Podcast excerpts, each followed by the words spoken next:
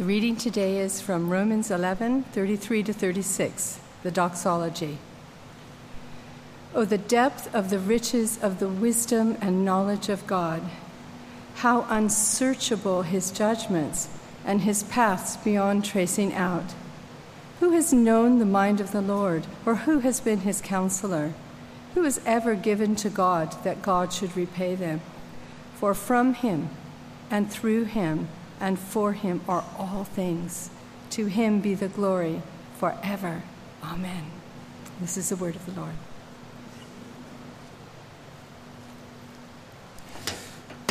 All right, thanks, Patty. Yeah, the Bible reading is the shortest bit of the service. That's quite unusual. It's not our uh, usual thing. Um, it's a topical sermon today. If you don't know, we are going through a series on the Reformation. Uh, these big events 500 years ago, when uh, yeah, God used these great events to make the church uh, come back to the biblical gospel. And it's great to look at that 500 years since Luther nailed his theses to the wall. And normally we go through books of the Bible, passage by passage. That's how we believe God speaks. But uh, sometimes we do topics like this. So there's a lot of different things, but I hope we will hear God speak through one clear message. So why don't we pray for that? Father, thank you that uh, you are speaking, God. Please speak to us. Show us who you are. Show us your glory. And would it change our lives? In Jesus' name. Amen. Now we are looking at the, yeah, the, what people call the five solas, the five alones. Eh? The Reformation emphasized grace alone, faith alone, Christ alone. And there was one line behind it all, they thought glory to God alone. But it's not just a bit of theology. Now, the thing that you see behind me, this music score, at the end it has those words, if you can read it Soli Deo Gloria, Latin for glory to God alone. Now, it says Calvin, but this was not Calvin. Do you know who this was? Who puts Soli Deo Gloria after everything?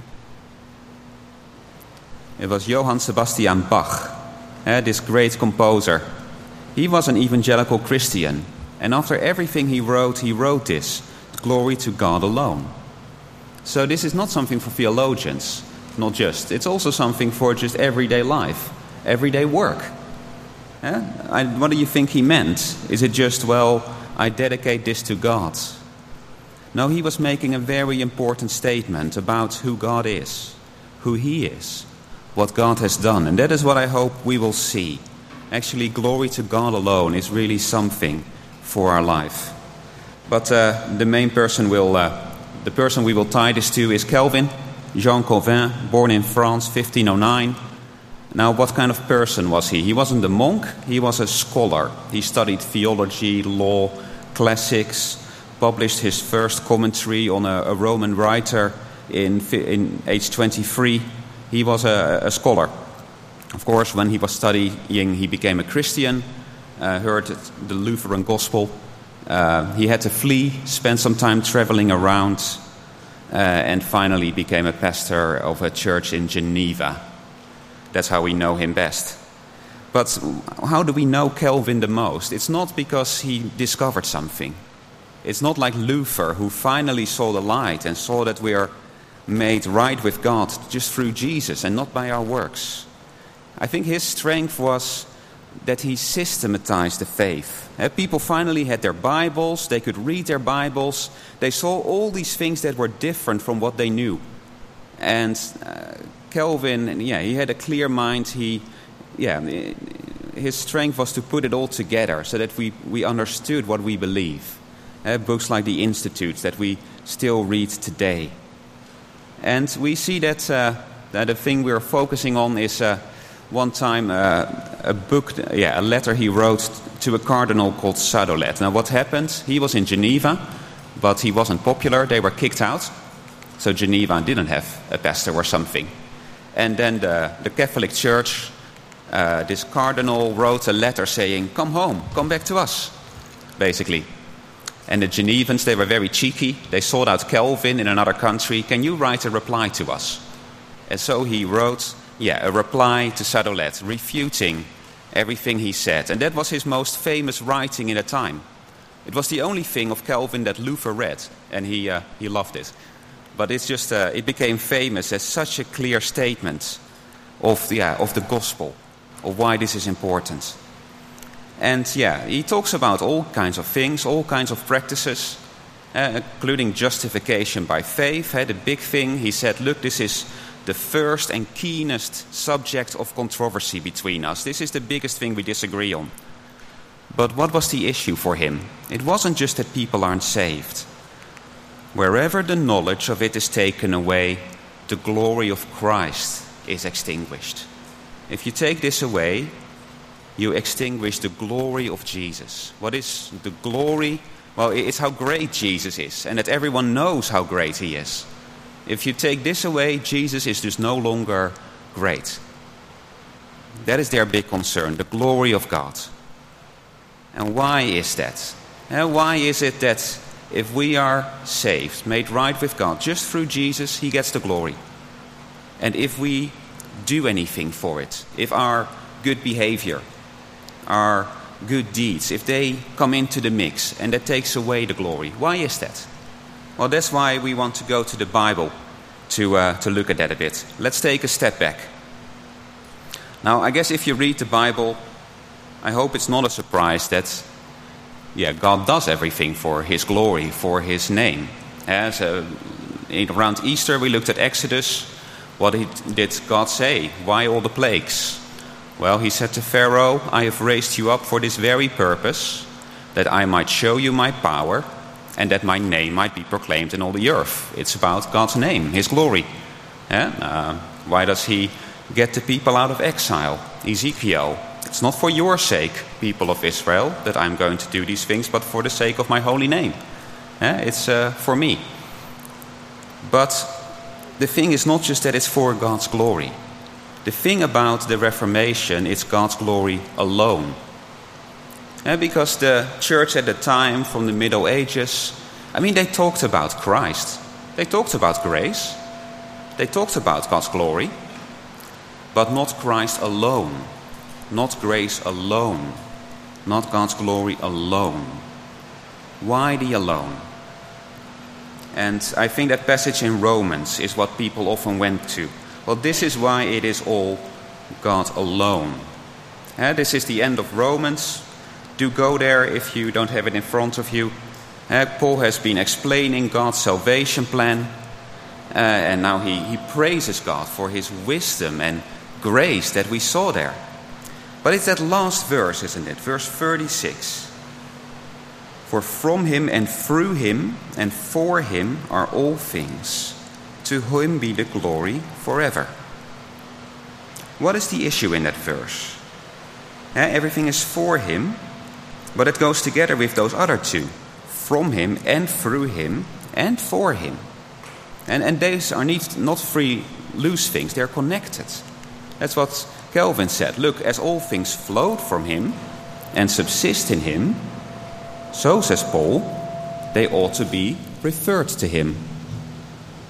It's, everything comes is to God because it's from him. And so basically, it is about God being the creator. God is the creator because everything comes from him. That is not just verse 36. Verse 34 and 35 are these quotes from the Old Testament. Who has known the mind of the Lord? Who has been his counselor? Who has ever given to God that God should repay them? If you look them up, that is in passages about God saying, Look, I'm the creator.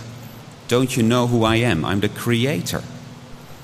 And if you think about the creator, I mean, that's the most important thing to understand about God. He's the creator. And the thing about a creator is he does it all. The creator does it all.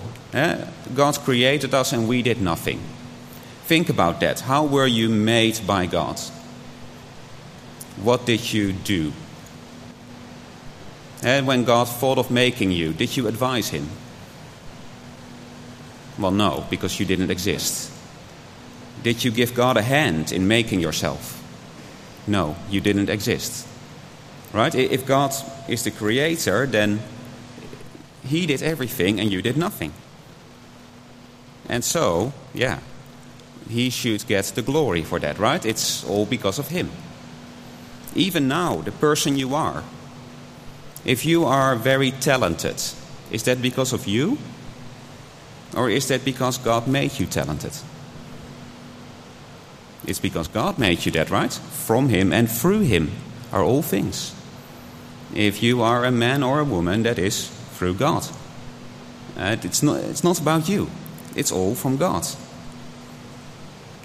Now, maybe I don't know how we can best illustrate that. Um, four years ago, Frozen won an Oscar for Best Animated Movie. Hey, you know, Frozen, this wonderful Disney movie. If you have girls as children, you will have seen Elsa dresses and everything. Now, who received the Oscar? I don't know, you may not know these people. It's, it's, it's Chris Buck and Jennifer Lee, who are the directors, and Peter Del Vecchio, who's the producer. They received the Oscar. Now, why not Elsa? I mean, why not? Right? I mean, it's Elsa that people love. No one has a Jennifer Lee dress, they all have an Elsa dress. Right? Everyone sings Let It Go. People have never heard of it. Why Elsa? well, it's obvious, right? Elsa is a creation. Yeah? The way Elsa looks, that's due to the animators. Elsa's personality is due to the scriptwriters. Elsa's voice, that's uh, an actress called Idina Menzel.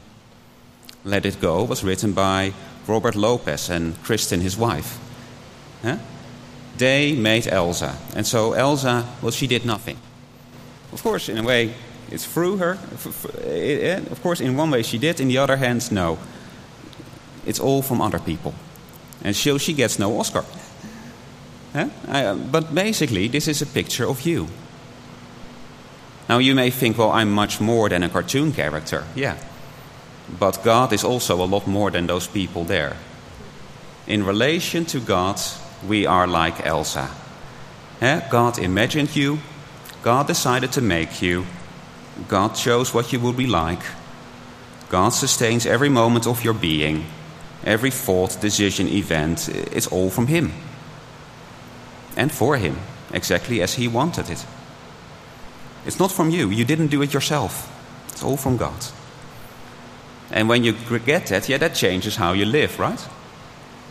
You will know that everything you are is from God, everything you are is, is through God. Then, well, yeah, everything you are is for God, and you will live in dependence on Him. You will live, well, with, with Him as the one who you need. If everything is from God, then you need Him. And the problem is that's not how we live, right? We don't honor or thank God. That's how Romans 1 starts. Eh? People reject their Creator. Eh? When Adam and Eve they ate the apple, what, why did they do that? That they could be like God. There's no difference. We don't need you. I can be like God. Eh?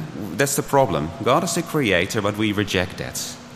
And then how is God going to be our Creator again? How is God bringing us, going to bring us back in that right relationship? And the answer is, well, rescuing us, saving us. Yeah, because, in a way, being saved, it's like creation. We are helpless and God does it all. That is not just reality. It's not just reality that when we turned away from God, we were lost and we needed Him to save us. It is there to teach us a lesson that we need God, that we are helpless, that He does everything. I mean, how do you see being rescued by God? Hey, you think of a picture like, I don't know, you're in a, in a hole in the ground and you can't get out. And God throws you a rope so that you can climb out. I mean, without God, you couldn't do it. Is that the right picture? Climbing out? Well, Ephesians 2 is a great passage to say no. Uh, what did, uh, I'll put it on the screen. What did Paul say?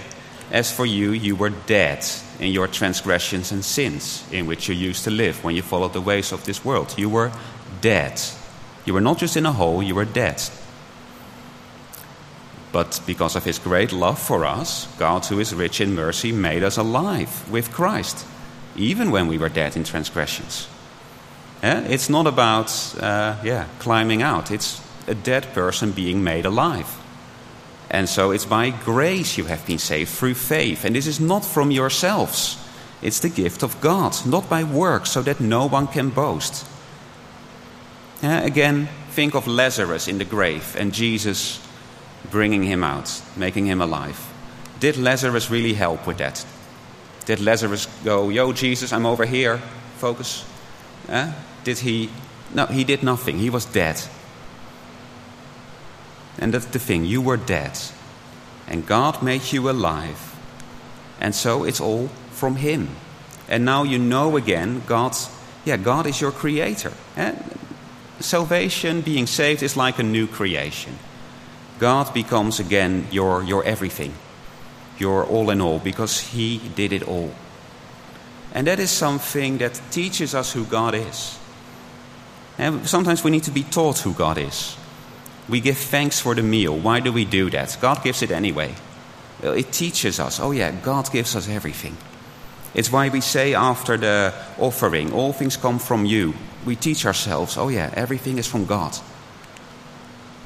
But yeah, what did they say then? Calvin, if this is really who God is, what God wants, well, you know, if the blood of Christ alone is uniformly set forth, eh, if, it's only Jesus' blood that purchases satisfaction, reconciliation, and ablution, how dare you presume to transfer so great an honor to your works? Calvin says, Look, if God does everything, but you say your works are part of it, you give that the same honor. That, that, look, the things that you do, the same honor as God. That's wrong. Let, let me just explain that. Maybe it's, it's not clear. Let me.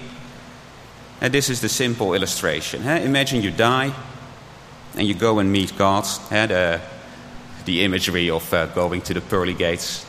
What would you say to God? Why would I let you into heaven? He asks. I guess the right answer hey, that Jesus died for my sins. But what if you say, well, you know, I, I've been generous, I've been kind, I've been a pretty good person? Does that really honor Jesus? Or is that wrong? I mean, let's think about these two people. Here's Julie, and here's Johnny. Now, they are both Christians, they both trust in Jesus' death for their sins. But Julie has been generous and kind. Johnny has not been very good. And the results? Well, Julie goes in and Johnny doesn't, basically. Yeah? Uh, just to say this is wrong, but I want to explain why it's wrong. Now, who gets the glory for Julie going in? Who, what is the deciding thing? Well, it's Julie, isn't it? It's not Jesus. They both trust in Jesus, but Johnny didn't get in. Jesus is just not the deciding factor. The deciding factor is that Julie has been generous and kind. So who should get the Oscar? Julie. I mean, uh, think of Jesus. Is he such a great savior? He loves Johnny. He came down and died for Johnny. But he couldn't save Johnny.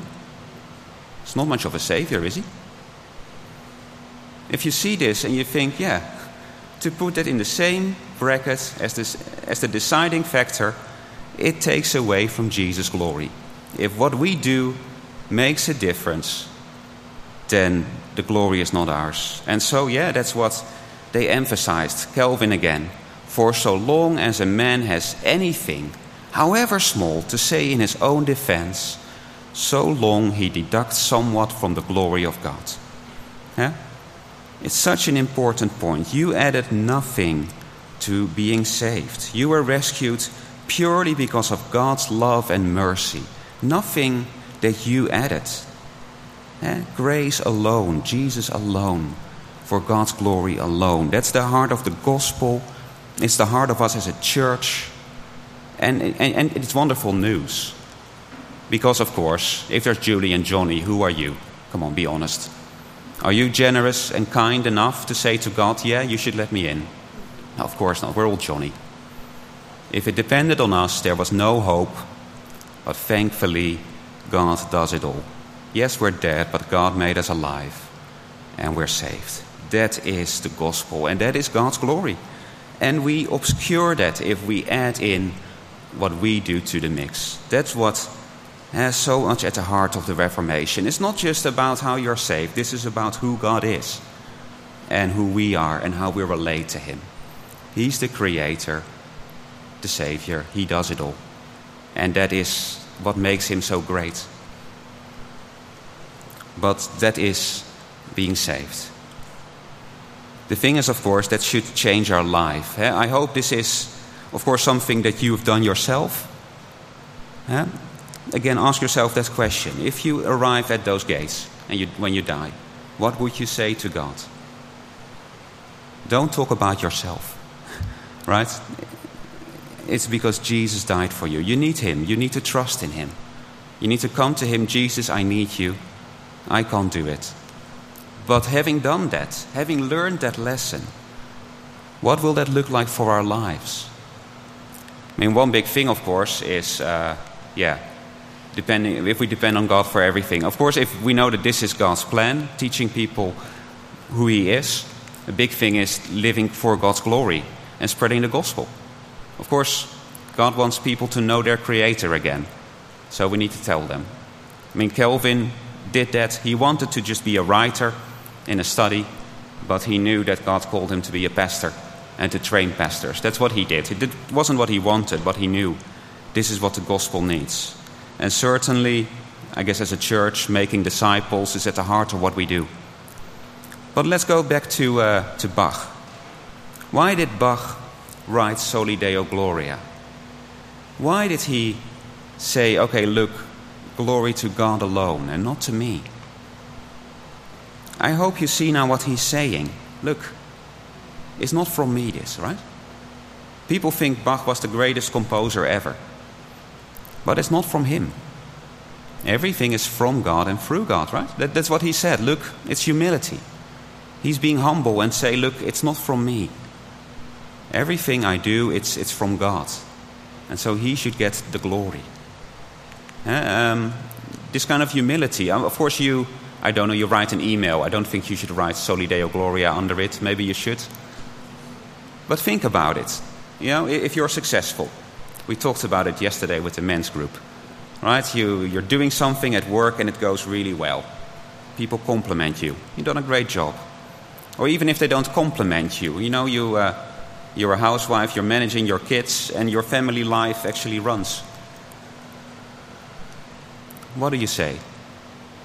I can do this. You know, I'm, I'm talented. Actually, eh, I, I'm okay. That's often how we respond, right? something goes well, I think it's me. It's not me, right? It is God. We should think, no, that is just only because of who God made me. It's only Him working through me. If God is the creator, He gets all the glory, not me. Yeah? That's why we should give thanks. When you get your salary, what do you think? Well done, me. I've earned this. That's my temptation. Huh? I get, yeah, I've worked hard for this.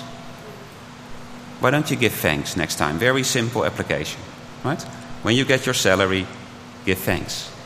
Because it's only because God gave you a job and God made you able to do that job and God made sure you didn't get fired. All those things, right? It's all from God. And then the second thing, I guess a big one, prayer. How do we show that we think everything comes from God? Praying. Right? Think about it. Prayer is when you go to God and say, I need you. I can't do this myself. Right? Prayer is, is, is the big application. Uh, it's, it's, it's the biggest evidence of faith, prayer. I mean, if you think everything is from you and through you, why pray? If it's from God and for God, well, we should pray. It's what Jesus says. Yeah? John 15, another passage. Uh, the famous discourse I'm the vine, you're the branches. If you remain in me and I in you, if it's through me, you will bear much fruit. Apart from me, you can do nothing. The same thing again. It's only through Jesus. But the opposite, verse 7 if you remain in me, my words remain in you, ask whatever you wish, and it will be done for you. Uh, just ask. This is to my Father's glory. How is God glorified? As you pray. Because then you will show yourself to be Jesus' disciples. You will show it's through Jesus to God's glory. Yeah? It's prayer. So, again, a practical application, not end of the month, but well, end of the month, our prayer meeting. One more notice. On Friday night, it's our monthly prayer meeting. 7.30 for food, 8 o'clock for prayer. Why should we pray? Again, we need God, right? How is God going to build this church? Do you think everything is from Hiwu, through Hiwu, for Hiwu? the, the pastor here? No, eh? I mean, is that what you think? That, you know, we have a staff team, we pay them, they'll sort it out. No, right? It's from God, through God. And how do you show that? By praying. So, yeah, please come and show your faith this Friday if you are able to come. Come to the prayer meeting. And that is, but it's practical, right? It's something for every moment of every day. Everything you do, you need God. He is the creator, He's done it all, creating you, saving you, and now your everyday life. You need your creator, and that brings Him the glory. Why don't we take a moment to reflect and then I'll pray, and then we're going to sing, yeah, a great song about God the Creator. Let's pray. Oh, the, yeah, let's quiet and pray. Let's pray. Our Father, thank you for who you are. Thank you that you are so different from us. You're the Creator, we're your creatures. Thank you that we know that. Thank you that we know what is true, what is real, that we need you for everything. Uh, we needed you to be saved. We needed you to just exist. And now we need you for every moment of our lives. Father, would we know that? Would we reflect on this truth? And would it lead to, yeah, our daily living and depending for you, on you? And would it bring you much glory because it shows who you really are? In Jesus' name. Amen.